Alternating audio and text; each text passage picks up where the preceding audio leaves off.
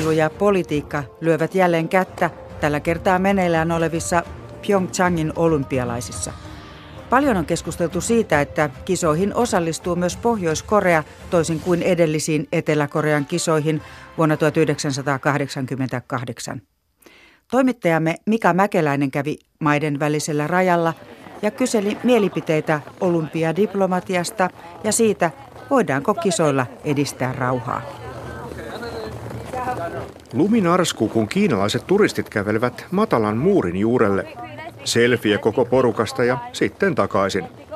Paikka on lähellä Pohjois- ja Etelä-Korean rajaa etelän puolella, pari kilometriä demilitarisoidulta vyöhykkeeltä.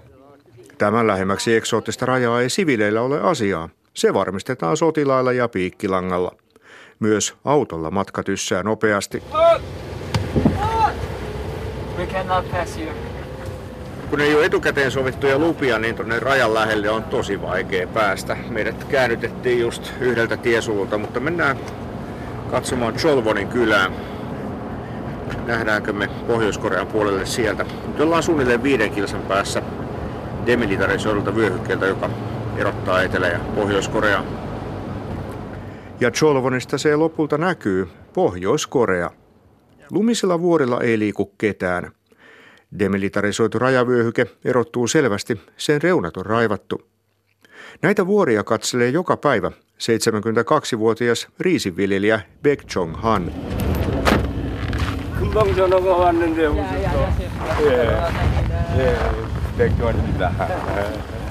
Beck oli aikoinaan armeijassa ja joutui puntaroimaan Pohjois-Korean aikeita.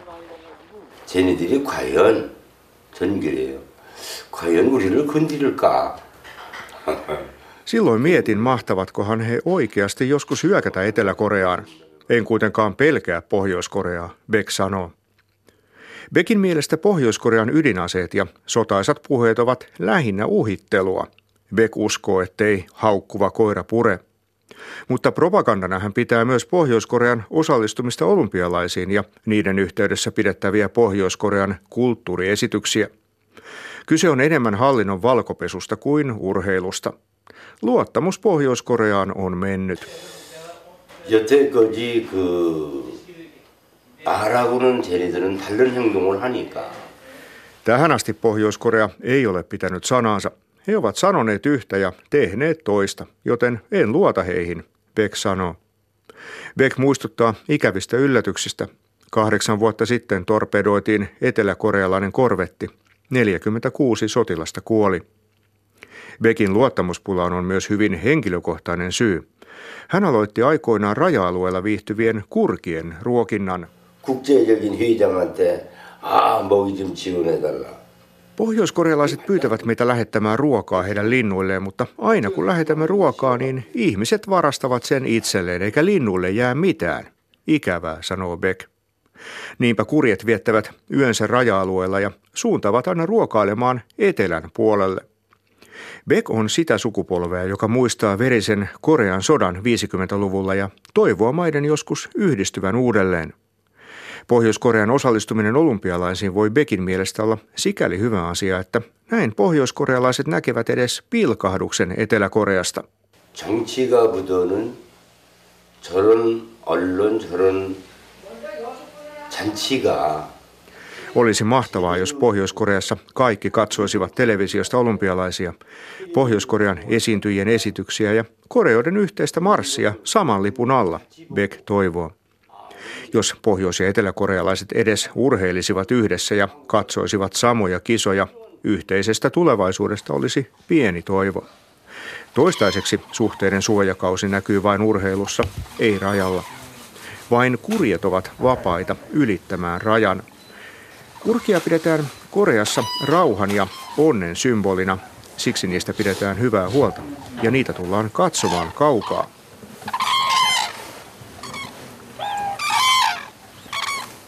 Tänne on rakennettu kuusi tällaista katsomoa, joiden suojassa lintubongarit voi sitten kurkia tiirailla. Mennään mekin tuonne suojaan. Täällä on niin kylmä ja kova viiva.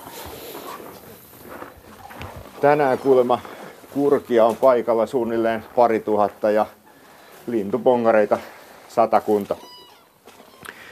Lintukatsomoa hoitaa kotiäiti Choimi vaan, joka tuijottaisi mieluummin kurkia kuin ohjuskokeita. 어, 자꾸 이렇게 그 뭐야 전쟁하려고 자꾸 이렇게 어디 자꾸 폭격 같은 거 써니까 Tuntuu, että he haluaisivat aloittaa sodan laukomalla ydinaseita. Pelkään, että sota oikeasti syttyy jonain päivänä. Luulen, että kaikki täällä asuvat ihmiset tuntevat samoin, en vain minä yksin. Näin Choi sanoo. Siitä Choi on hyvillään, että olympialaisten yhteydessä niin monet pohjoiskorealaiset pääsevät käymään Etelä-Koreassa. 되게 좋다고 생각하겠죠. 그 사람들은 남한에 와보면. 마음속으로는 Luulen, että he ovat hyvin iloisia tänne tullessaan, Choi sanoo, mutta tietää, että pohjoiskorealaiset eivät herkästi näytä iloaan. Hymyjä vieraalta onkin irronnut nihkeästi. Eteläkorealaiset toimittajat ovat turhaan kärkkyneet kommentteja maahan saapuneilta pohjoiskorealaisilta, jotka on valmennettu vaikenemaan. Mutta ainakin pohjois- ja eteläkorealaisilla on nyt pari viikkoa aikaa totutella varovasti toisiinsa. Maailman tiukimmin vartioidulla rajalla sekin on jo saavutus.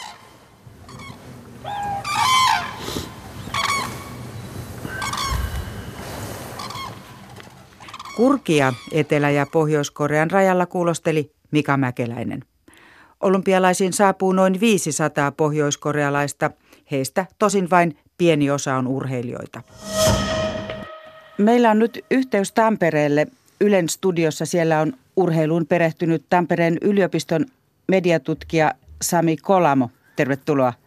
Kiitos. Sekä Etelä- että Pohjois-Korealle näyttää olevan nyt hyvin tärkeää puhua rauhan olympialaisista. Millaisen areenan olympialaiset tarjoavat maille oman asiansa ajamiseksi? No kysehän on niistä harvinaisista tapahtumista, jotka on globaaleja, että, että olympialaiset jalkapallon MM-kilpailut on sen tyyppisiä, että niitä seurataan jo kaikkialla maailmassa. Että tässä mielessä se on niin kuin aivan ää, ainutlaatuinen näyttämö tota niin, yhdistää itsensä tähän niin perinteisen olympia-aatteen aatteen niin rauhan sanomaan ja ilon sanomaan ja siihen karnevaalitunnelmaan, mikä siellä kisapaikoilla on. Et, et Etelä-Korea kisa isäntänä äh, brändää itseään niin voimakkaasti kuin mahdollista. Ja tähän yhdistyy tämä tämmöinen liittolaisuus nyt Pohjois-Korean kanssa, että he niin kuin esittävät kaveruksia ainakin kisojen ajan. Se jää sitten jää nähtäväksi, että mitä se jatkuu sitten kisojen jälkeen yksittäinen urheilija ei saa tehdä kisoissa politiikkaa, mutta valtiotti sitä tekevät. No sehän on itse asiassa niihin tota, myös näihin somen käyttösääntöihin kirjattu, että ne urheilijat ei saa kisojen aikana Twitterissä, Facebookissa ja Instagramissa lähettää minkälaisia poliittisia viestejä, eikä saa antaa niin poliittisia lausuntoja. Että heidän pitää vain keskittyä urheilusuoritukseen. Ja sitten siellä taustalla on sitten nämä organisaatiot, kuten kansainvälinen olympiakomitea ja heidän yhteistyökumppanit, jotka sitten todellakin on, tota, niin, on tehnyt jo ennen kisa, kisoja niin poliittisia päätöksiä, siis kisa-isäntä ja sponsorit, media ja KK, että että kyllä niin kuin se taustalla käy, käy sitä kabinettipeliä, mikä on, mikä on niin kuin voimakkaasti poliittista. Olympialaisten järjestämiseen ja kisapaikkojen valintaan vaikuttavat nykyään voimakkaasti nimenomaan sponsorit, sanoo myös Ylen urheilutoimittaja Laura Arfman, jonka tapasin ennen kuin hän lähti seuraamaan kisoja.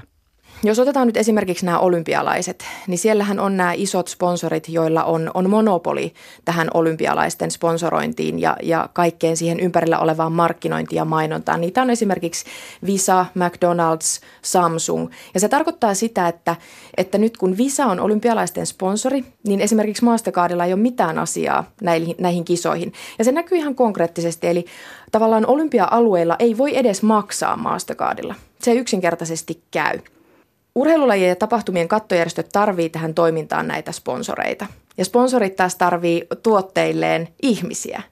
Joten nythän on sellainen, että tavallaan nämä sponsorit painostaa sitten valtioiden päättäjiä hakemaan näitä kisoja ja antamaan näitä kisoja sellaisiin valtioihin, joissa ehkä nämä meidän länsimaiset tuotteet ei ole niin tunnettuja. Mitkä on tämmöiset 2000-luvun urheilukilpailut, että mitä niille on tyypillistä tai ero näille vanhoille, osaatko sanoa? No ensinnäkin varmasti yksinkertaisuudessaan se paikka, missä järjestetään. Eli, eli nyt nähdään paljon kisoja suurten väkilukujen Aasiassa, nähdään Lähi-idässä, nähdään Etelä-Amerikassa, paikoissa, joissa tiedetään, että, että ei, ihmisoikeudet ei ole kauhean hyvällä tolalla, mutta todella koska markkinat ja suuryritykset haluaa saada niitä uusia kuluttajia sieltä, missä ei sitä ole vielä sitä jalansijaa niin paljon. Sponsorit siis ajavat kisoja kehittyvien maiden markkinoille.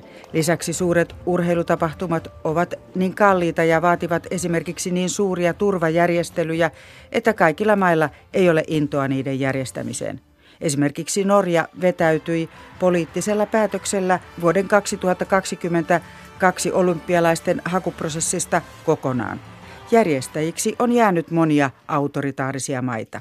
No Venäjä, jalkapallo MM-kisat ja sitten siis selkeä esimerkiksi Qatar 2022, joka on siis ihan, ihan järkyttävä keissi, että, että järjestetään niin kuin MM-kilpailut ää, valtiossa, jossa ei ole kunnon urheilukulttuuria, mutta – niin rakennetaan stadioneita äh, Dohaan useaan 5 vai 6 stadionia tai siihen ympäristöön ja sitten metroyhteyden stadioneiden välillä ja sitten niillä on käyttöä kisojen jälkeen. Niin kyllähän tämä niin kuin, tota, kysymys kuuluu, että miksi, minkä takia. Tämä on siis aivan siis aivan, aivan, aivan hulluutta, mutta, mutta toki KOKllahan on nyt myös semmoinen agenda 2020, jos se haluaisi niin kuin muuttaa tätä pienempää mittakaavaa näitä olympialaisia. Näin totesi mediatutkija Sami Kolamo. Kansainvälisellä olympiakomitealla on ohjelma, jossa pohditaan parhaillaan olympialaisten uudistamista. Käydään vielä Venäjällä, joka siis on maana suljettu Pyeongchangin kisojen ulkopuolelle. Kansainvälisen olympiakomitean päätös nähdään Venäjällä poliittisena ja lännen salaliittona Venäjää vastaan. Hanki kimaltelee aurinkoisessa säässä ja ladut ovat loistokunnossa. Olemme Venäjän Sochissa viime talviolympialaisten pitopaikassa. Neljä vuotta sitten näillä laduilla kisattiin kullasta ja kunniasta. Nyt täältä löytyy vain pettyneitä venäläisiä hiihtoharrastajia. Heitä sapettaa venäläisurheilijoiden kohtelu, jota he pitävät epäreiluna. Ну, я считаю, что все дело в политике. Хотя политика не должна присутствовать в спорте. Mielestäni kyse on politiikasta. Politiikka ja urheilua ei pitäisi sekoittaa keskenään. Kaikilla pitäisi olla yhtäläinen oikeus osallistua olympialaisiin, näyttää tuloksiaan, sanoo Irina Arkijev. Venäjä on maana suljettu Pyeongchangin olympialaisten ulkopuolelle maan jäätyä kiinni urheilijoiden järjestelmällisestä dopingista. Kisoihin pääsi vain alle 170 venäläisurheilijaa alun perin kaavaillusta 500. Ja hekin joutuvat edustamaan Venäjän lipun sijaan neutraalin olympialipun alla. Pääsyä Pyeongchangiin ei tullut edes sen jälkeen, kun urheilun kansainvälinen vetoomustuomioistuin KAS kumosi joidenkin venäläisurheilijoiden elinikäisen kilpailukielon. Tämä on poliittinen panna, eikä sillä ole mitään tekemistä urheilun kanssa. Olemme todella loukkaantuneita urheilijoiden puolesta, sillä olemme itsekin hiihtäjiä ja tiedämme, miten rankka tämä laji on, sanoo Igor Sorokin. Venäläiset rakastavat talviurheilua. Jääkiekko ja hiihto ovat kuningaslajeja, kuten meillä suomalaisillakin. Myös Venäjän presidentti Vladimir Putin on lätkäfani ja käy säännöllisesti laskettelemassa. Putin tapaa venäläisen tynkäolympiajoukkueen virka-asunnollaan Moskovan ulkopuolella ennen sen lähtöä Pyeongchangiin. Venäjän jääkiekkojoukkueen kapteeni Pavel Datsuk ojentaa Putinille pelipaidan, jossa lukee Venäjä sydämessä. Hän kehuu Putinia koko Venäjän kapteeniksi. Tilaisuudessa Putin on poikkeuksellisen hellämielisellä tuulella. Hän pyytää anteeksi urheilijoilta ei valtion dopingia, vaan sitä, että ei kyennyt estämään poliittista sekaantumista urheiluun. Простите нас за то, что мы не смогли вас от этого оградить. Kylmän sodan aikana kilpavarustelu ja voiton tavoittelu näkyvät myös kilpakentillä. Kaikki sukupolvensa edustajat muistavat yhä Neuvostoliiton pelätyn jääkiekkojoukkueen punakoneen ja sen järkälemäiset pelaajat. Tärkeintä oli voittaa varsinkin amerikkalaiset. Sankaritarinat olivat ja ovat edelleen tärkeitä. Pelkästään tänä vuonna venäläisissä elokuvateattereissa näytetään useita urheiluelokuvia, jotka muistavat venäläisten tai neuvostoliittolaisten urotekoja ja voittoja amerikkalaisista.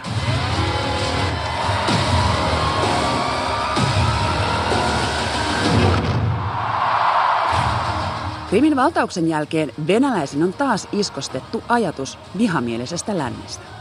Venäjän televisiokanavat kertovat, miten länsi nöyryyttää pelkää ja haluaa rangaista Venäjää. Esimerkkinä talouspakotteet.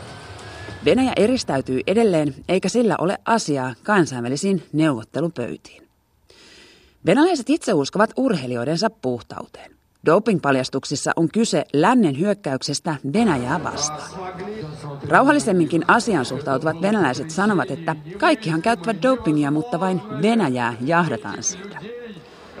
Mutta se on itse asiassa Venäjä, joka sekoittaa politiikan ja urheilun. Moskovaan on satanut muutamassa päivässä ennätysmäärä lunta. Se ei kuitenkaan ole estänyt tuhansia venäläisiä saapumasta Kremlin lähellä järjestettyyn tilaisuuteen. Venäjän liput ja oranssimustat pyhän yrjön nauhat liehuvat. Kokoontuminen on sekoitus isänmaallisuutta ja protestia. Se on samalla Vladimir Putinin tukitilaisuus.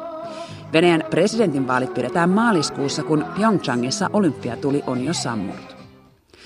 Putin on Venäjällä hyvin suosittu, mutta dopingskandaali valjastetaan myös vaalikampanjointiin ja varmistamaan Putinin imagoa vahvana johtajana. Paikalle on saapunut myös Svetlana Andrus, joka kannattaa Putinia. Hän sanoi, että Venäjä kestää tämänkin urheilijoihin kohdistuvan hyökkäyksen.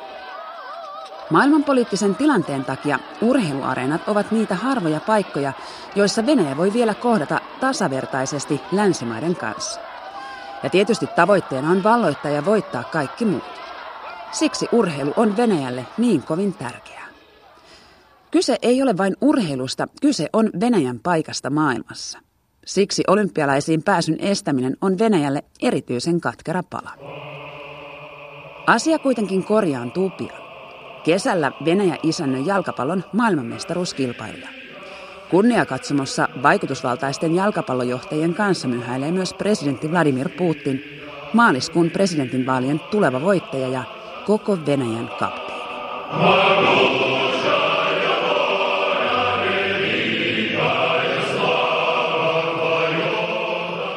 Toimittaja Moskovassa oli Marjo Näkki.